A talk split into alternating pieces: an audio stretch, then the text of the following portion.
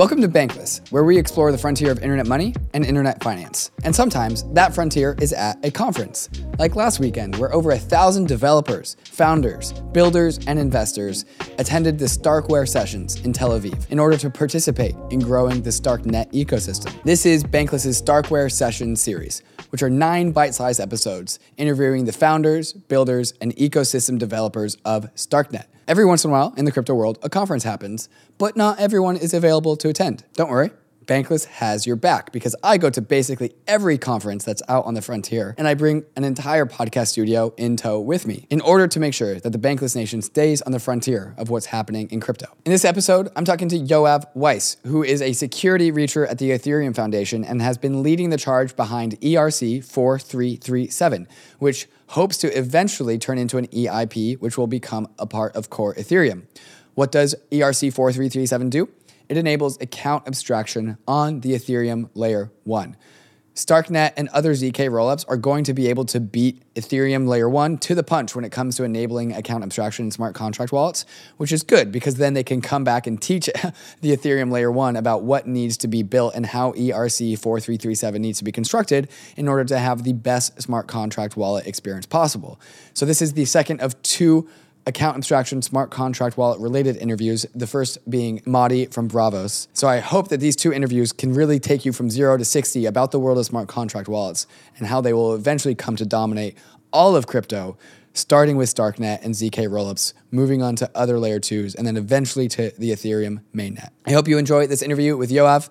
But first, a moment to talk about some of these fantastic sponsors that make this show possible. Kraken has been around for almost as long as crypto itself. As crazy as crypto is, Kraken has remained a rock for its clients, building out a platform designed to stand the test of time. Kraken is all about proof, not promises which is why they've pioneered a proof of reserves, a system that lets Kraken's customers verify for themselves the solvency and responsibility of the Kraken exchange. And for this reason and many more, we've chosen Kraken as Bankless's strategic sponsor for 2023. And once you're done using Kraken to get your dirty fiat money into pristine crypto assets, perhaps you should check out Arbitrum, where so much of the frontier of crypto innovation is taking place. Arbitrum just announced their Stylus initiative, which is their brand new programming environment that lets developers deploy apps using their favorite programming languages like Rust, C, C++, alongside regular old Solidity EVM apps. Devs can use any coding language they like, and it simultaneously drops layer 2 fees by an order of magnitude. It's a big deal. So many of your favorite DeFi apps have already deployed to Arbitrum, like Uniswap. But did you know that Uniswap isn't just for ERC20 tokens anymore? Uniswap is also an NFT aggregator too, to make sure that you are getting the best price on your NFT purchases. Uniswap gives NFT collectors and traders powerful tools, all from the cozy, comfy Uniswap interface. By the way, it's also got a native fiat on ramp. It's also deployed on like every layer 2, and it's got this nifty, cool thing called a universal router that ensures that you always get the best price on your trades. Crypto protocols like Arbitrum and Uniswap are becoming super powerful. So make sure that you're also using a wallet that's equally as powerful or else you'll be missing out. If you're looking to upgrade your wallet experience, check out Phantom, the number one wallet of Solana, which has recently come to both Ethereum and Polygon. Phantom has native NFT support, giving you your own NFT gallery from inside the wallet. Phantom is both a browser extension and a mobile wallet, and is also the only wallet to span both the Solana and Ethereum ecosystems. Check it out at phantom.app.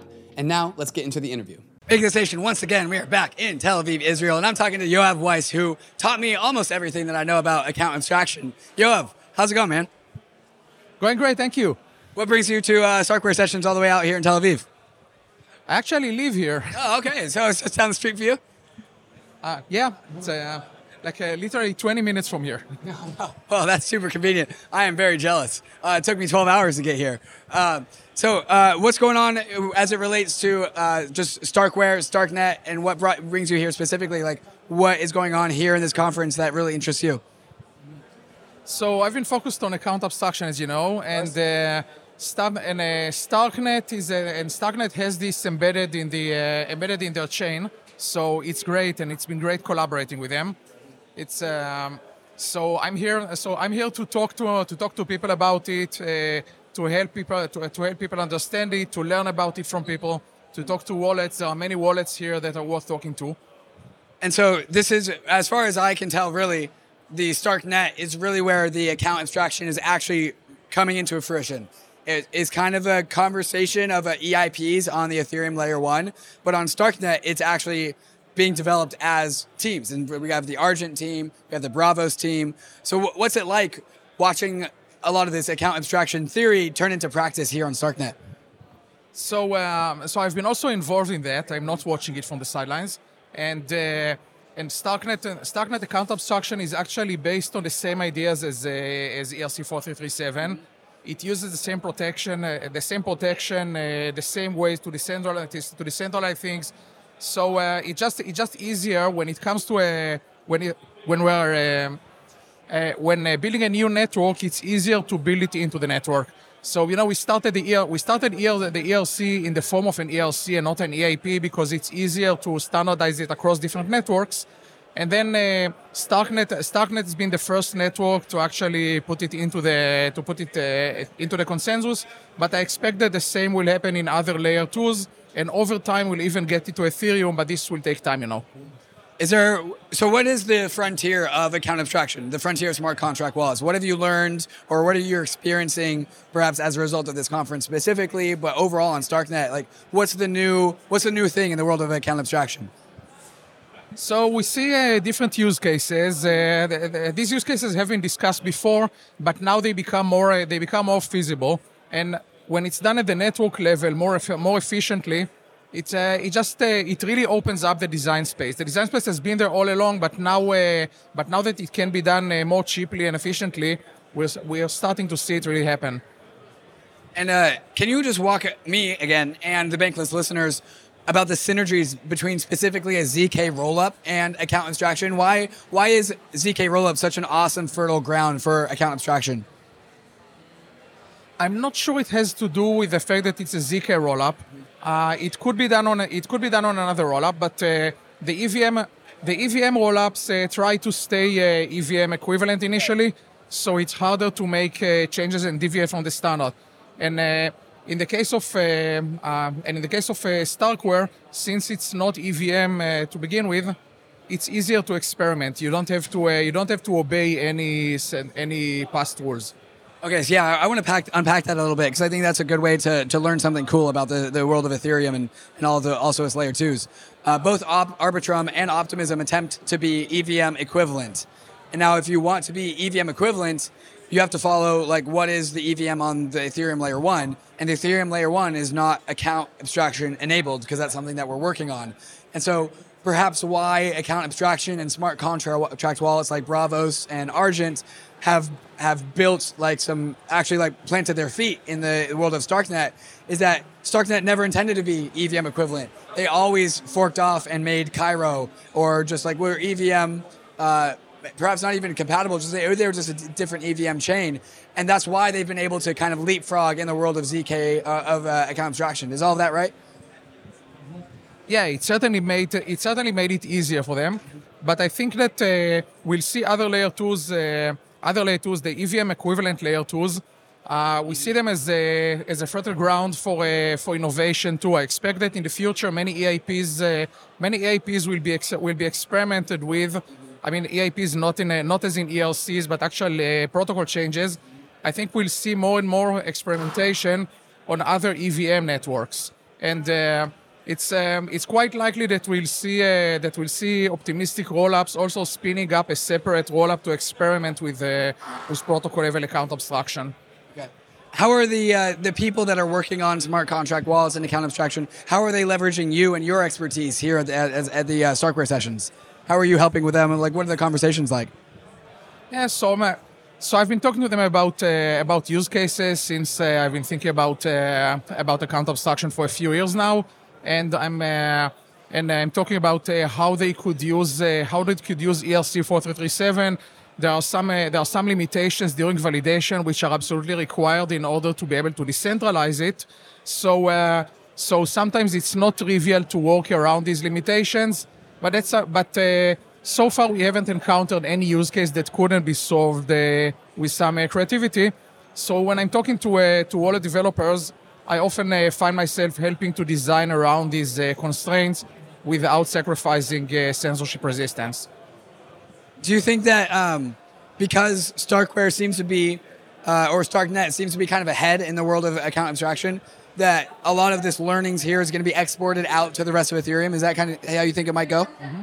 Yes, I think uh, I think the wallets that are being developed, uh, the wallets that are being developed uh, for Starknet right now, are going to uh, are going to show up on other networks uh, as we make it uh, as we make it more possible. And that's part of the reason why it's so important to standardize it so that we have feature parity. Because wallet developers usually they don't have the resources to develop to develop many different wallets. So we should try to standardize it at the chain level so that wallet developers can uh, can deploy their wallets everywhere. And so we there are multiple wallets. I've, I've named a couple, Braavos and Argent, that are using smart contract wallets on Starknet.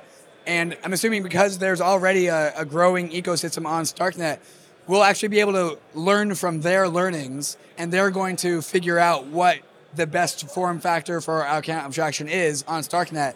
And because just the pace of iteration on Starknet so fast, that's actually how we're going to learn how to apply this to the rest of Ethereum. Is that a fair take?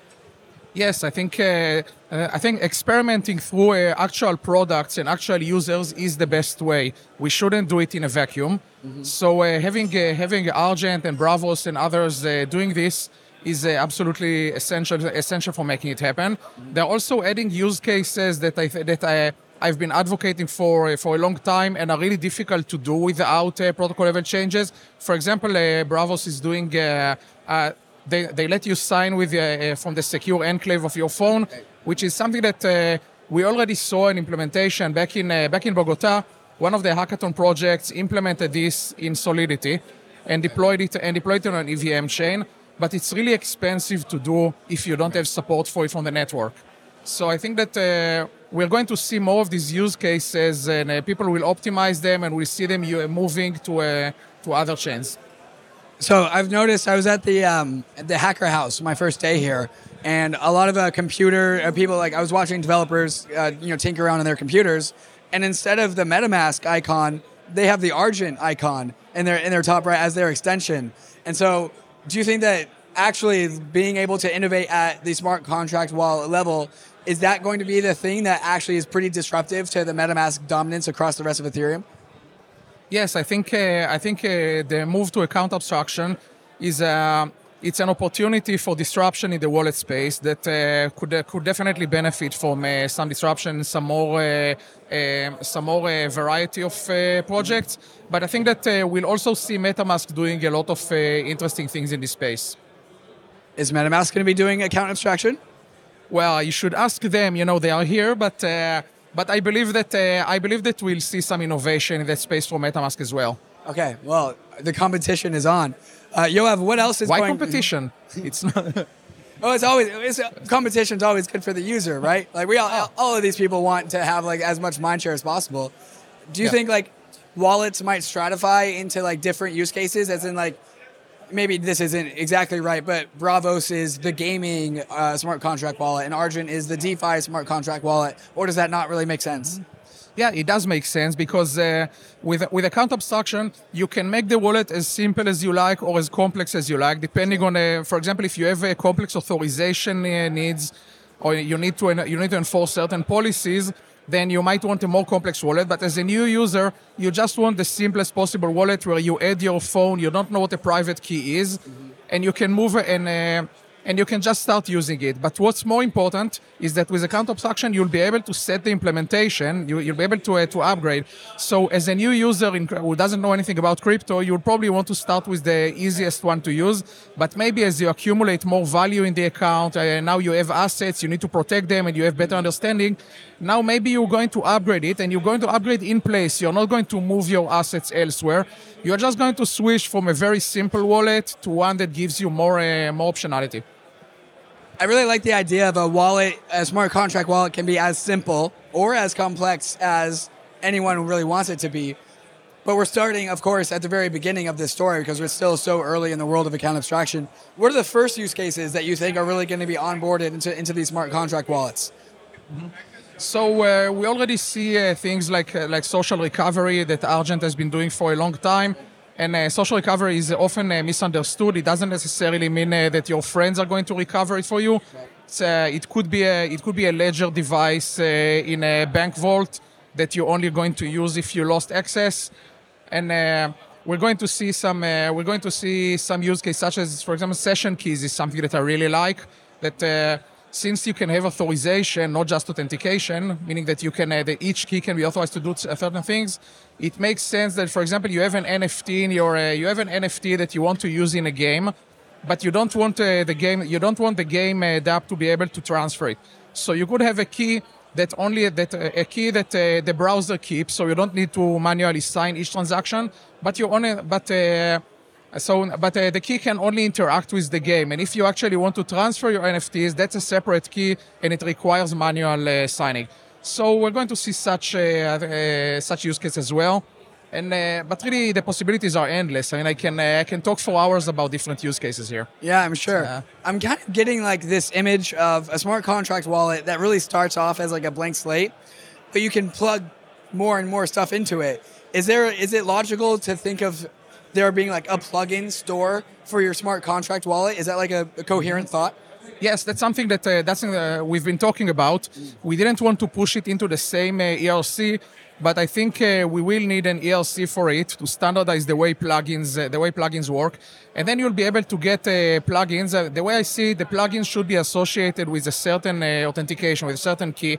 So this uh, and and then uh, the session keys are actually just a sub uh, use case of this. It's a, it's just one plugin, and then you can have a plugin that allows, for example, performing trades. Uh, if you want to implement a more efficient DEX with an order book, you could you could let it, you could authorize it to perform uh, trades without you actually signing it. But uh, so and there can be there can be many such use cases, and each of these, I believe, should be a plugin.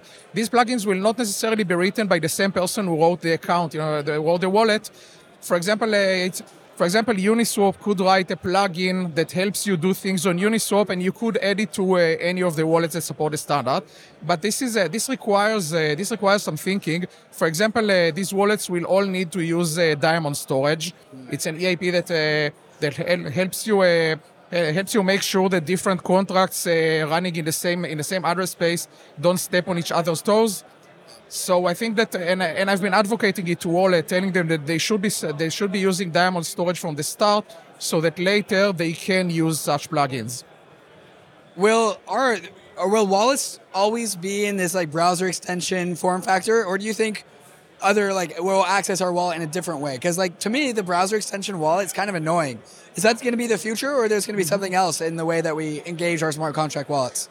Do you have any thoughts on uh, this? Uh, I think it doesn't it doesn't have to be a browser extension, and I like I like having mobile apps uh, do a, do this kind of uh, uh this kind of work, and uh, I think it should be and it can be done for the browser. It can be done even from a from an app running on your PC or your Mac, but. Uh, I think, but I think it's important. It's important not to not to lock yourself into a mobile app, for example, because since I really I really hate censorship, and I think that uh, both uh, Apple, both Apple and Google uh, have a permission system where if you want, where they could eliminate, they could eliminate the wallet from their app store if they want to. So I think you should have a way to recover from it and to switch to a new implementation. So at the very least, you should be able to do this from your browser. Amazing. Yoav, I know you're always like head into the world of account abstraction, but what, in addition to account abstraction, have you been paying attention to lately? Sorry. What, in addition to account abstraction, have you been paying attention to lately? Yeah, so I'm a, so I'm a security researcher, and I've been um, I've been working on other uh, on other security related projects, and also uh, and I also care a lot about uh, censorship resistance in Ethereum in general. So I'm uh, so I'm thinking a lot about uh, PBS, about about proposer build separation, and about uh, inclusion list. And the whole thing is going to come to come together at some point because with account abstraction We'll also need to have inclusion list, and it's much more complicated to do uh, in this context. We won't get into all the complexities right now, but it's uh, so there are some uh, there's some interplay between uh, between these uh, topics. You know, if uh, listeners have gotten their interest piqued about the conversation that we've just had, and they want to learn more, where do you recommend for them to go? Any any resources that they might should be pointed to? Mm-hmm. So we are we are building a website for ERC 4337, but it's not up yet. And uh, they can also follow me on Twitter. I uh, occasionally tweet about uh, tweet about some ideas. We have some Telegram groups where uh, we have some Telegram groups where there are uh, very active discussions about account abstraction. Yoav, thank you so much. I appreciate it. Cheers. Yeah.